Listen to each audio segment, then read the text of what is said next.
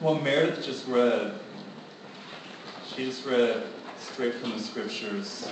Um, and whether you're, if you're, if you're new to church, church, you haven't been to church in a while, um, if you've been in church for a long time, if you've considered yourself a Christian for many years, I want you guys to recognize something this morning that this is, as a, as a believer in Jesus Christ, we consider this the Word of God. We consider this, this that God spoke this, men who were inspired by God wrote this down, and it's been passed on to us. So when we read the Scripture, that's God speaking to us. When we approach the Word, I want you guys just have that attitude. When we approach this time right now, I want you to have that attitude that God is speaking to you this morning, that uh, He wants you to hear His voice this morning. So uh, we've been going through we've been going through the spiritual disciplines. Um, last week we dealt with generosity and giving. This week we're going to talk about prayer and a little bit fasting tacked on to the end of that. So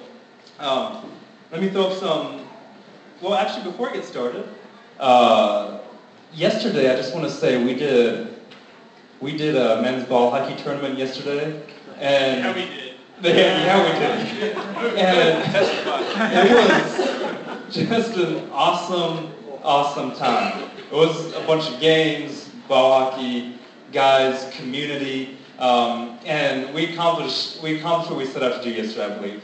Uh, that we wanted to show we wanted to show guys we invited guys here in Trinity Life that we can have genuine community in this city. So that happened yesterday. So it was so exciting. Um, yeah, it was it was an awesome time. Uh, so thank you for everyone who did that, who planned for it, who did the the weeks, months of preparing for it, who came yesterday and showed up, not expecting to help out, but did. Um, all all of that. It, it went so well. Um, and also the harmonica, right? I mean, and the egg shaker. Like, that was awesome. We bought our girls like little instruments for Christmas, like little first first play drum. We have a three-year-old and a two-year-old. Drum set. I play with more of the drum than they do. Um, it came with a harmonica, a little flute, and a piano or something. Um, and Emerson loves the harmonica, probably because it's purple but it's really hard for her to like blow into it. But she did it the other day, and she was so excited. So I'm sure she was she in here for the. Uh, she have to catch the video maybe. Um, but uh, yeah, that was pretty sweet. So spiritual disciplines. Let me throw up a quote for you on prayer. Um, let's talk about first what prayer is, because like I said, some of you guys, you may have no idea what prayer is. Um, how, how a Christian views prayer. So let's just, let's just go through this. This is a quote from Mother Teresa. Prayer is not asking. Prayer is putting oneself in the hands of God at His disposition and listening to His voice in the depth of our hearts. So Mother Teresa gets, um, she emphasizes something in particular there. She emphasizes um, putting our, our, ourselves in the hands of God, listening to God, hearing His voice. That's an aspect of prayer that if you've been a believer for a long time, you may have lost. That's an aspect of prayer that um, if you're a non-believer, if you're not a follower of Christ, if you're if you feel far from God, that maybe you've never had or thought prayer was for that purpose. Something she says here too, prayer is not asking. Um, I think she's saying that to emphasize the latter, because prayer is asking. Prayer is definitely asking. So, and, and our God loves that we ask him. Okay, we'll talk about that later. Next, next, uh, next quote. This guy's name is Soren Kierkegaard. He's a, he's uh, many consider him the father of ex- existentialism. So, 16th century philosopher, 16, 17, something like that. Um, he says the function of prayer is not to influence God, but rather to change the nature of the one who prays. So he also he also pits two things against each other, um, and and he says and he hits on something. He says prayer is about changing yourself uh, and not necessarily changing God, and that's that's the truth. Um, but what he misses is that yeah, we actually do pray to to influence God. That sounds weird, right?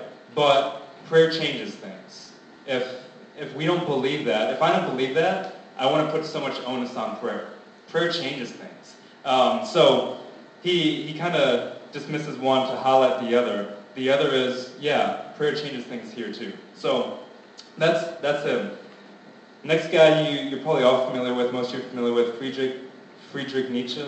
Um, he says, and this guy's famous for the God is dead quote. Um, he's, it's funny, he's actually not the one who coined that, that phrase. Hegel had been using that for years. He's the one who just made it famous. Um, and it's actually, we actually rip that quote out of context a lot. Um, he says God is dead. The second part of that is because we have killed him. Because we've killed him in our society, in our lives. Uh, we've dismissed him. So he's actually pointing out a truth in society. Um, he says this. He says, I cannot believe in a God who wants to be praised all the time. So he has a certain assumption about God there. Um, prayer, prayer is praising God. Um, the thing he's missing is if, if he's God, then he deserves our praise. And, and prayer isn't always just praising God, right? So he misses a little bit there. Next quote, Sylvia Plath. She is uh, an American poet. I think she died when she was 30, committed suicide, depression, um, had a beautiful family, won the Pulitzer Prize, and then committed suicide at 30 by a pretty, pretty egregious, in a pretty egregious manner. So she says this. So take this in light of her, her battle with mental illness and, and things in her life. She says, I talk to God, but the sky is empty. The sky is empty. So prayer is this. It's us talking to God, but it's also something else. It's us learning that God talks to us through prayer.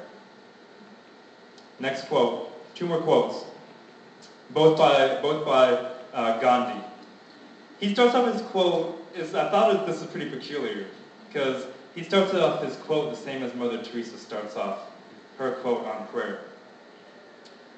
I don't know if it's because they're in the same context or I'm, I'm not sure why. But he says, same thing as Mother Teresa, prayer is not asking. It is a longing of the soul. It is a daily admission of one's weakness.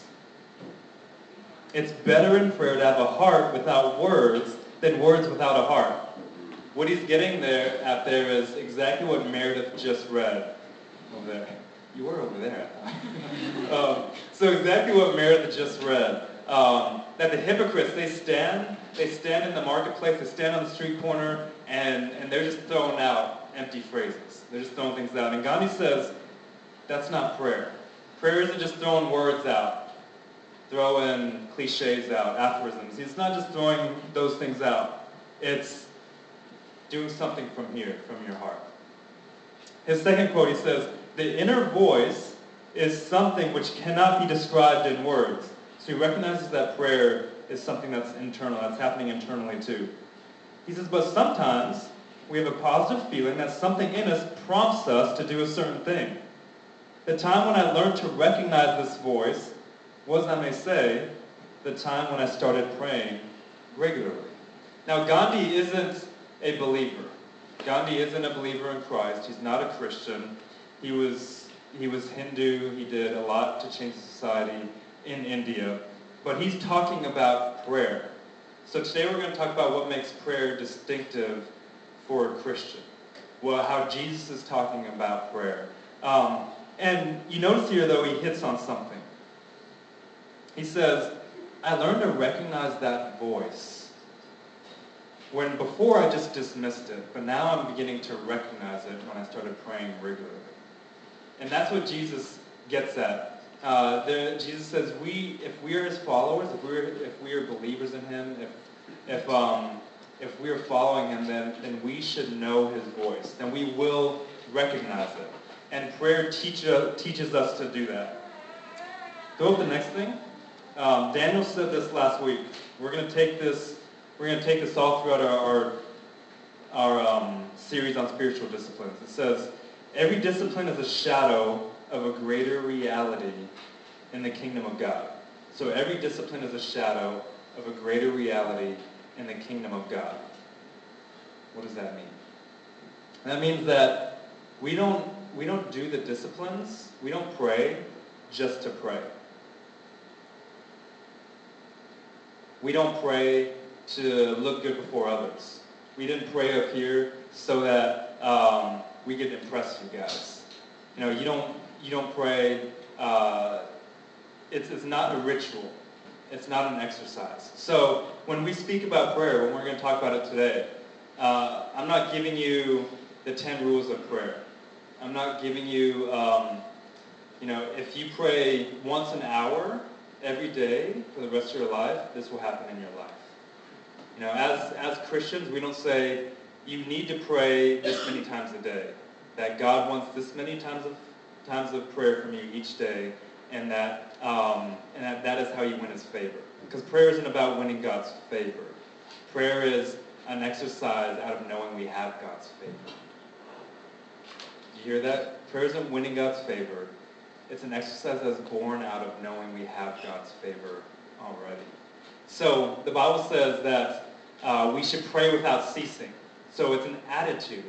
Now that doesn't mean that like we're praying all the, all the time, all the time, all the time, like, you know. Um, it's an attitude. It's a life. It's, it's recognizing that as a believer in Christ, we have a constant connection to the Father. That we have an instant accessibility to the blood of Jesus Christ. That he is the mediator for us. That we have that. That whenever I want to, I can access the God of the universe. And that's what's awesome about prayer. Um, again, if you've been a believer for a long time, or even for a short time, prayer, you, you may think prayer is, oh, well, that's just what I do now.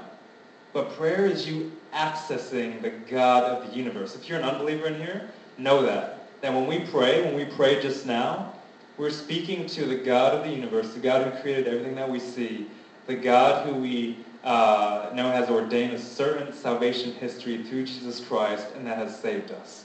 So, um, what does prayer do then? What is prayer a shadow of? We talked about giving and generosity last week. Prayer cultivates a certain thing in us. It cultivates humility. So, prayer cultivates humility in us, and it's an outward representation of being led by the Spirit. So, when you pray and your prayers are, you feel like, wow, they're really fruitful, you've, you've um, just really connected with God, it's because you're being Spirit-led. And God is cultivating something inside you. He's cultivating a heart of humility. So there's, there's, um, there's four cardinal virtues. When this monk in the 12th century, his name is Saint Bernard of Clairvaux, when he was asked what the four cardinal virtues were, which are justice, courage, moderation, and wisdom. Uh, when he was asked what those were, he said humility, humility, humility. He's like, oh, and humility. So he just said all humility. Um, and, and that's what prayer is doing in us. And he, you know, the fathers have recognized that all throughout. So if prayer is cultivating humility in us, then what is, what is um, stopping us from praying? What, what is a, uh, what's the enemy of our prayer life? Of living a life of prayer? Yeah. Someone say pride? Yeah, who said that? Oh yeah. yeah, pride is. Pride, pride is, is the enemy. It's the opposite of humility. It's the enemy of prayer. Um, and this is where we see a distinct, a distinct break in Christian thought and in Greek philosophy. Aristotle calls pride one of the virtues. He says pride is a virtue. Um, and Christianity says pride is the greatest of all vices. It's, it's the opposite of a virtue. So we have kind of a, a break there. And before you think Aristotle is crazy, though, um, think about what you say to yourself and others about pride. Um, and you tell people, man, you're better than that. How can you let her treat you that way? How can you let him talk to you like that? Like that's pride in us, right? And we and we encourage that in others. Like because we say that. Like, how can you let him talk to you like that? You know? Um, and we're encouraging pride in that person. So, yesterday, uh, after ball hockey, after an awesome day of kicking butt, we, No private. we um, we went to the store, and we're in the store, and we're talking. We're we're looking for we're looking for like bedding, um, like sheets and stuff like that. And and uh, this lady comes up, and she says, "Hey, can I help you?" And I was like, "Well, you know," I tell her what we're looking for, and she asked me a question, and it's irrelevant. That's why I'm not telling you what question it was. She asked me a question, and I respond to her, and she responds. She snaps at me because she doesn't like my response, which was which wasn't a. I just said we're looking for this, and and so it was a weird response that she had, like really weird, and I was taken aback because me, my two daughters, my three-year-old, two-year-old are there, like they're just having fun. I'm like, wow, like why she just talk to me like that? Um, and, and I said to her, do you want to help us? Or do you just want to get frustrated? And, and she, she, she was like, she was like, I'm not getting frustrated. I want to help you. And, and I said, well, this is what we're looking for. And, and then she went off again. And I was like, well, you know, we'll just look. And I'm not exaggerating like most people when they tell stories like this, they downplay like how attitudey they were. Uh, I'm not doing that. I actually legitimately said, you can ask my wife. Um, oh, you were just asking her. I said, I said, okay, that's, I said, that's okay. We can just help ourselves. I said, we, we, we can just do this ourselves. And, and I said, thank you. I said, we can do this ourselves, thank you. And she said, you're welcome, and I walked off. And and so, like that whole thing, like, in my mind, that's okay. You're probably thinking, well, that's not so bad. The bad part is the second part. When she said you're welcome, that awoke the sleeping pride giant. Pride was like,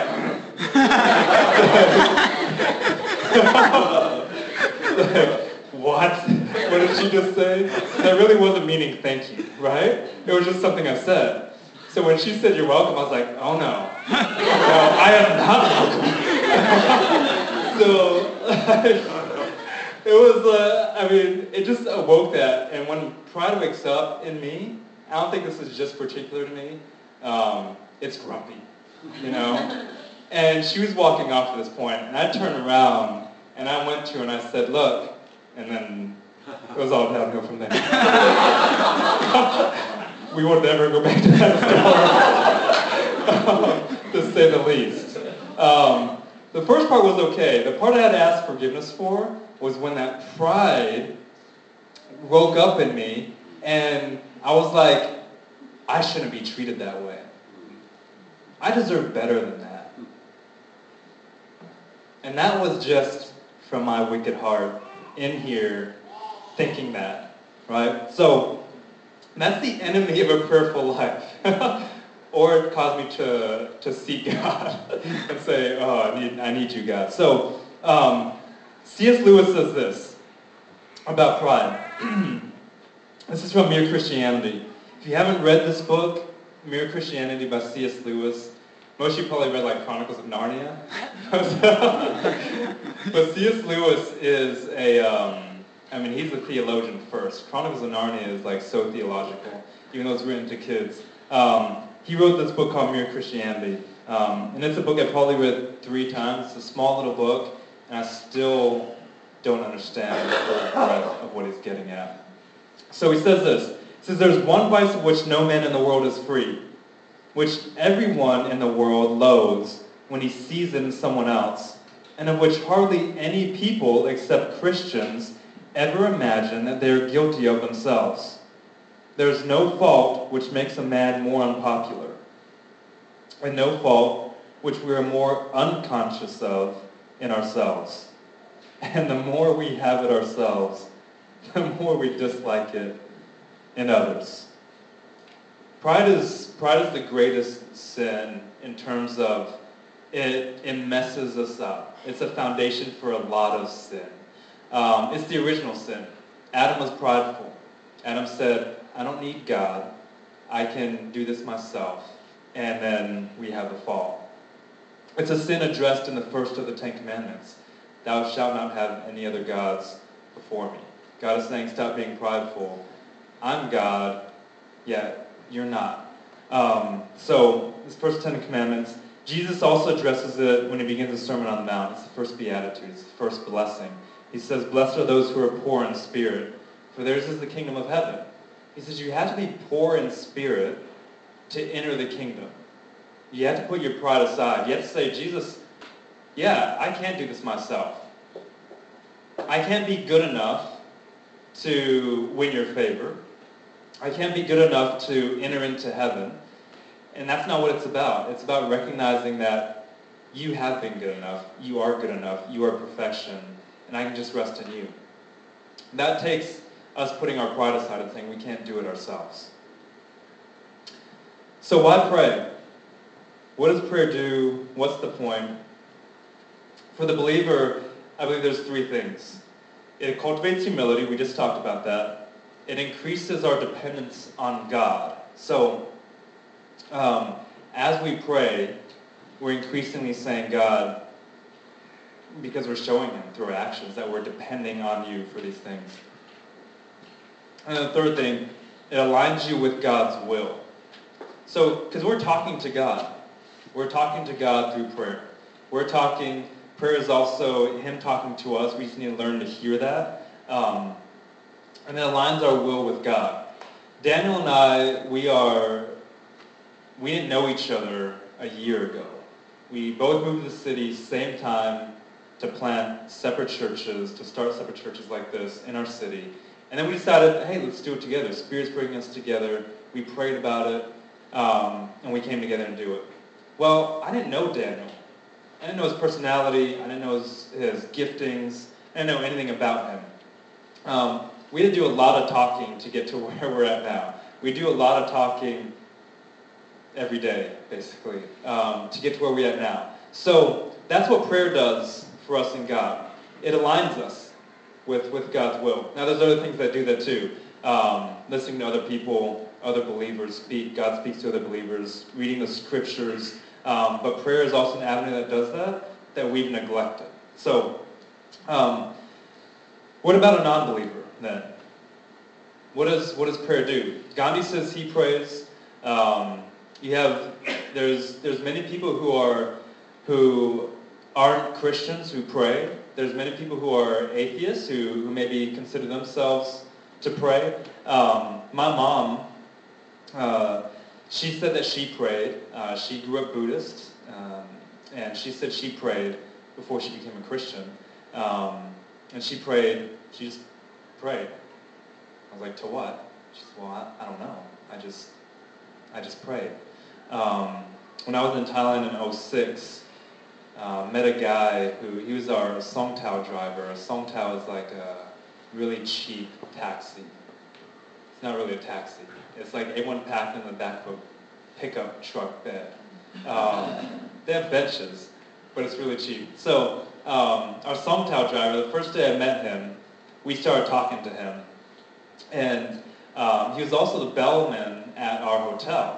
So we, we built a, we were there for a couple weeks, built a relationship with him through the hotel, through, through him driving us around. Um, he took us to some great places, like in the middle of nowhere. I mean, just, just really awesome. Uh, but in his Songthaew, he has, he has like all these things hanging from his rearview mirror. This guy's name is Wit.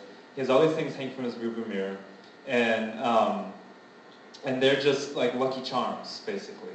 Um, like, not the cereal. Although, if that worked for him, you put it up there. Like he had just whatever, whatever thought. If he had a good day at work and something was sitting next to him, like a pen, he would hook that up there, put it on, on his rearview mirror, because that pen was what made him have a good day at work. Um, so he had all kinds of stuff, like with really no meaning. Just he thought they were lucky. Um, so we started talking about prayer, and and uh, he said, yeah, yeah, I, I pray all the time. And I asked him the same question. I said, because uh, my mom's Thai, so I asked him the same question. He's grown up much like my mom. Um, I asked him, well, who do you pray to? And why? Why do you pray? And he never considered that before. He never thought, I don't know why I pray.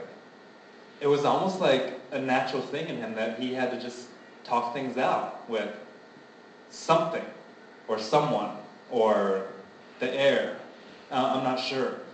And it wasn't until that point in his life that he thought about, well, I don't know, like, maybe we should talk about this. maybe we should, maybe we should talk about what prayer is.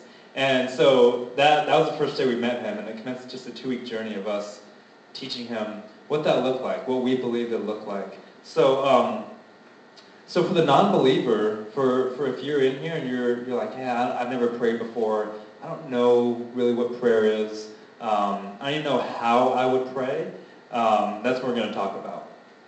So how should you pray? Well, prayer is learned. That's important to recognize. Like, um, he was praying, but he didn't really know how to pray or what to pray. He just heard, he just heard some of his, uh, his Buddhist monk friends praying, and he thought, okay, I'll just do it that way. So prayer is learned. That's why the disciples come up to Jesus and they say, Lord, teach us how to pray. Um, how should we pray? And Jesus says, well, here's a template. Here's a, here's a way for you to pray. Here's a model for you to look at. Um, so we see Jesus do that in this passage. We see him do it in Luke 11 too. And he teaches his disciples to pray in a certain way.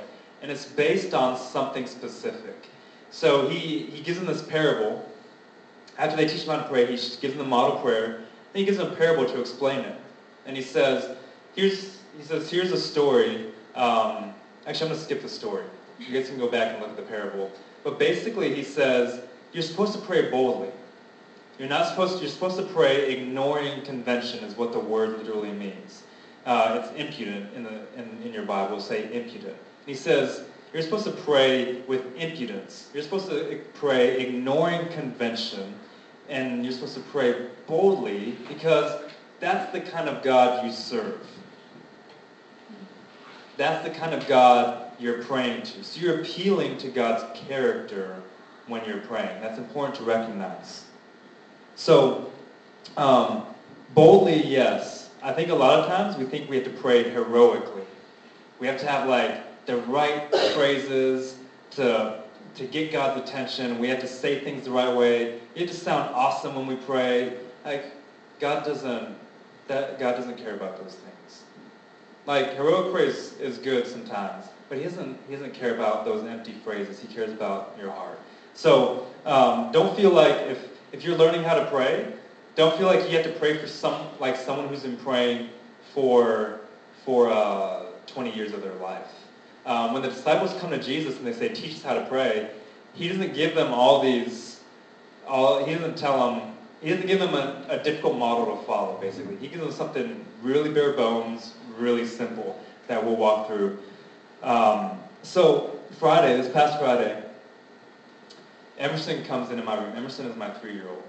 Um, she woke up early on Friday. I'm, I'm in my room doing devotions, and she and I'm praying. I have my Bible open and I'm praying. Emerson walks into my room, and um, and she just crawls onto the bed and sits next to me, and, and she notices that.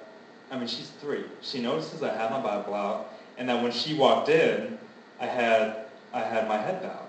Um, let me say a word on that. Like bowing our heads, closing our eyes, like that's that's what we do to limit distractions. That's not a magical that's not a magical potion for prayer.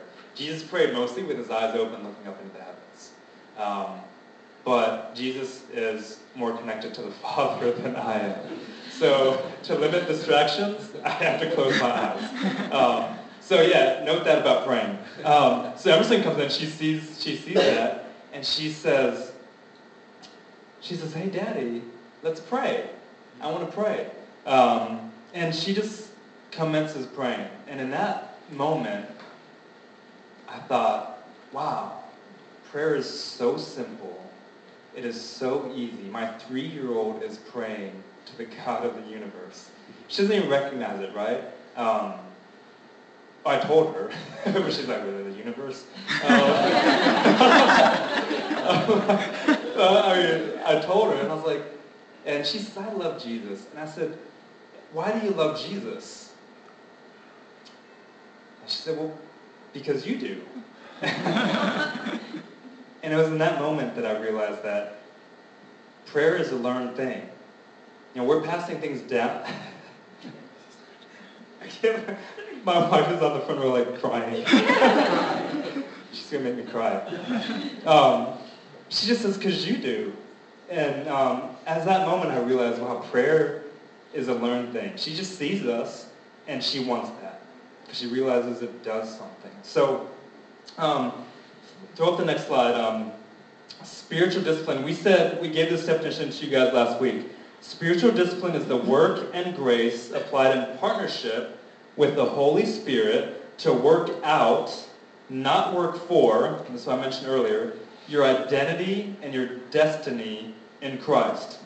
It is spiritual and practical. It is intentional and spirit-led. So let's talk about identity. The model prayer starts off like this. Our Father. That's it. That's how it starts. Father. Immediately, Jesus establishes the disciples' identity. Immediately, he's saying, you are a son of the living God. You are a daughter of the living God. You are a child of God. And he's your father.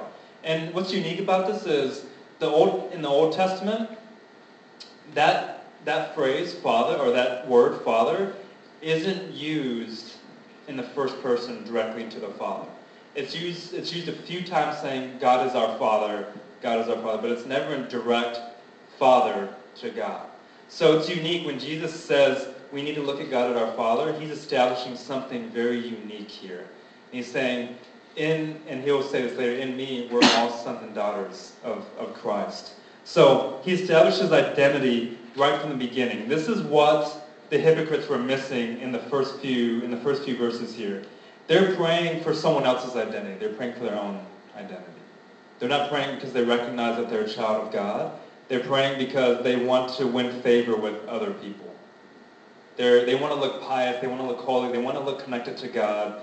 And, and, Jesus, and Jesus says, first of all, recognize that God is your Father and you're a child of, of, of His. He also establishes identity. He says this in verse 10, Your kingdom come, or destiny, your kingdom come and your will be done on earth as it is in heaven.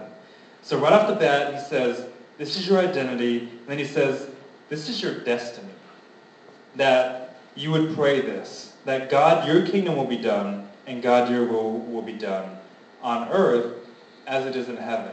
Think about how powerful that prayer is. If we pray that, we're praying that heaven and the, the, um, the way the kingdom works up there would be established the same way here on this earth. And that's where we find our destiny. That's where we are released into our destiny. If we recognize our identity, we're released into our destiny with that. So, C.S. Lewis says this. He says there's two types of people in the end. Those that say to God, those that look up to God and say, thy will be done, and those who God looks at and says, well, thy will be done, because that's what you want. So, here we have two kingdoms pitted against each other. The kingdom of self, which he represents through the hypocrites in the, in the previous verses, and the kingdom of God, the kingdom of heaven, which is what we've been talking about through this whole time. So it's the difference between pride and humility. It's the difference between seeking the kingdom of yourself, the kingdom of heaven. So, um, and it can't be in between. That's key. If you're seeking the kingdom of yourself, you are not seeking the kingdom of heaven. If you're clothed in pride, you're not clothed in humility. There's three classical laws of logic. Um, you know, one, one is the law of non-contradiction. Things can't, they just can't be that. I can't be pregnant and not pregnant at the same time. Just can't happen.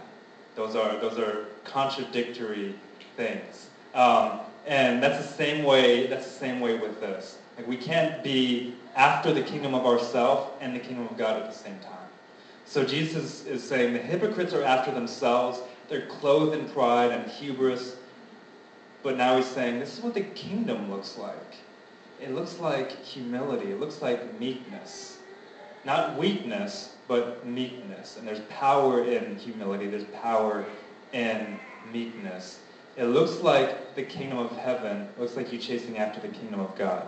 So, um, and then he goes on, and I love how this worked out for us, because this is our mission statement. Discovering identity and destiny in Christ, influencing our city and the world. And we see that in verses 11 through 13, that our city and our world are going to be influenced. He says, Give us this day our daily bread.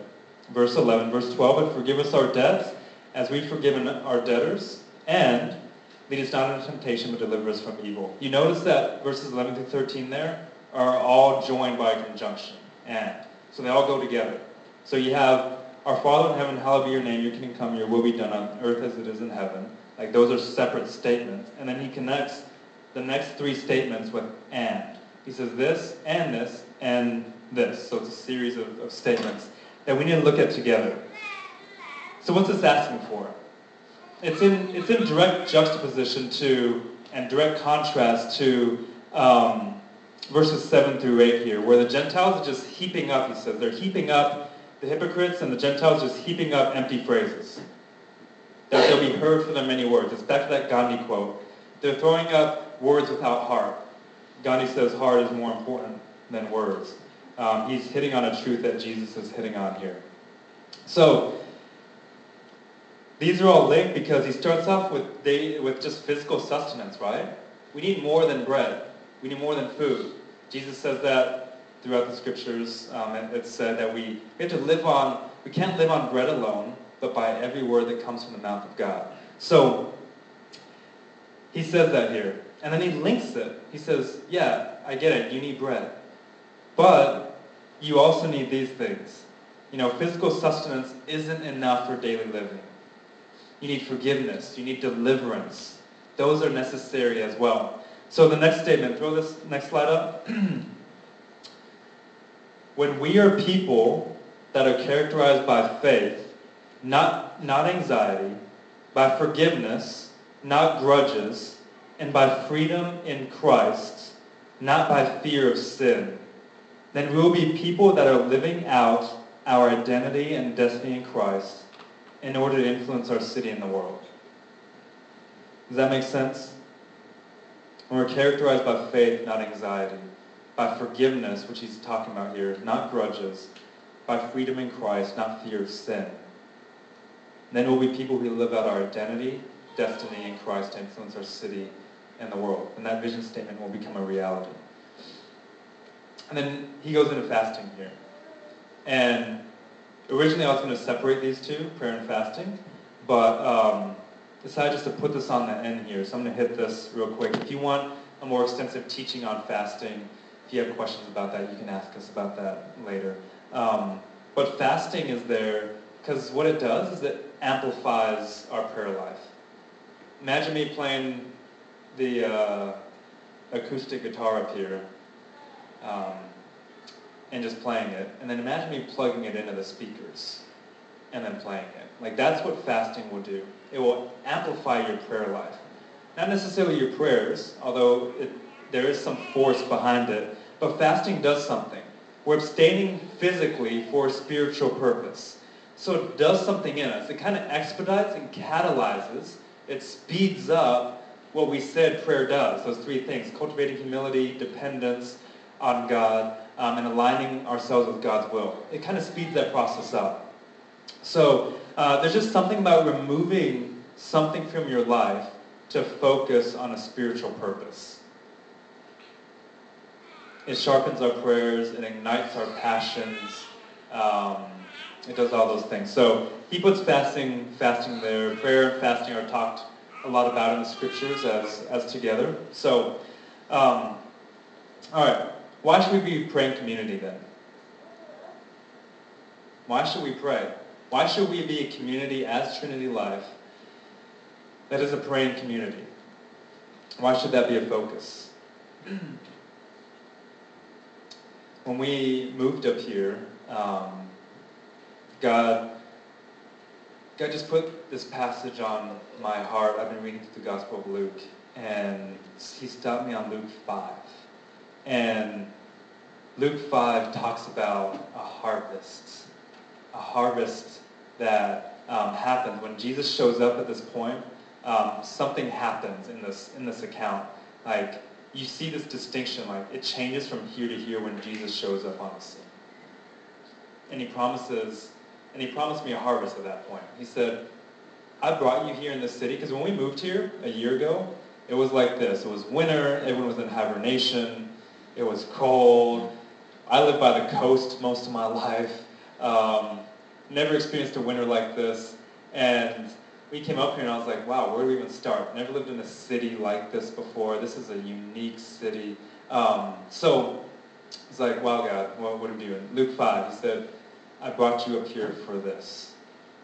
That there's going to be a harvest of people who are going to impact the kingdom, who are going to come and follow me. So we need to be praying community because that's what we're about. We're about seeing people's lives transformed by the kingdom of God. We're about seeing people discover identity and destiny in Christ, influencing our city and the world. The reality is we need to pray for that to happen. We need to be a praying people, falling on our faces before God if we want to see the Spirit move in our city. So how do we do that? How do we become a praying community? Well, it's recognizing those things that we've already talked about. It's recognizing, and this is where Luke 11 comes back in. Um, I believe God taught me those things as I was reading through Luke 11. And I was stuck on Luke 11 for, I don't know, two months. So every time, longer than that, every time I'd open my Bible, because I didn't know what God was trying to teach me. So every time for two, three months I'd open my Bible, I would read that passage before I read anything else. I would read Luke 11. So I was like, what's, what are you trying to teach me? Um, and it wasn't until I realized that we need to be bold in asking, bold in praying, bold in saying, you are this type of God, and we expect you to do these type of things because you're a great God. And I realized that, um, that there's something missing in my prayer life. So, um, Peter Kreeft says, this, says this. He's a Catholic theologian. He says this in Back to Virtue, which is probably one, if it's not the top book, it's top three books I've read in my life. Um, Back to Virtue. So if you like books, read that book. It is an amazing book. Um, so he says this, prayer is a kind of death, a rehearsal for death. In praying, we die to ourselves, our will, our ordinary consciousness, and desires and concerns, even our ordinary world, because we enter God's world. Aligning our minds and wills with God's. We die to our time. We sacrifice our loaves and fishes to him, just what we can bring to him. We sacrifice that to him. And then look what he does. And he multiplies them. This is why prayer is vital for the life of a believer. Because you're dying to yourself and you're entering a world that is that should be natural but has become unnatural to us because of sin, because of the fall. But it's a world that we were created for. And you recognize that when you pray. When you're, when you're accessing the God of the universe, identity and destiny are being built in you. But this is also why it's the first action of salvation for an unbeliever, is to look to God, so I can't do it myself, put aside our pride, and pray. So if you are, if you're a new believer, um, if you're a believer in here who's a new believer, who's been a believer for a long time, I'd encourage you to pray boldly, to pray for this vision statement to become a reality in our city, discover identity, destiny in Christ, influence our city and our world. Pray for that. Pray for that as a community. That's what we're here for. We want to see lives transformed for the kingdom. If you're an unbeliever and you're still like, prayer, I don't know, just try it. Maybe this next time that we give you will be the first time during our response time that you'll have ever prayed. Um, and just see what it does, what it does in you. If, if you're anything like Gandhi, who was who wasn't a believer in Jesus Christ, it's, it did something in him. He recognized a voice, and let me tell you, that voice is God speaking to you. We just haven't recognized it yet. The moment that you recognize that that's God speaking to you is the moment of salvation. Let's pray. God, um, thank you so much for uh, just your willingness to give us access to you. We don't deserve it. Thank you for it. Thank you that you hear us, that you're faithful even when we're not, that you love us, and it was only because you loved us first, Jesus, that, that we have love. So thank you for that. Cultivate a life of prayer and humility in us and make us a praying community who just falls on our faces before you, recognizing we're talking to the God of the universe, who is gracious, merciful, who is loving, who is compassionate, who is just, who is holy, and who desires the best. I ask these things in your name, Jesus. Amen.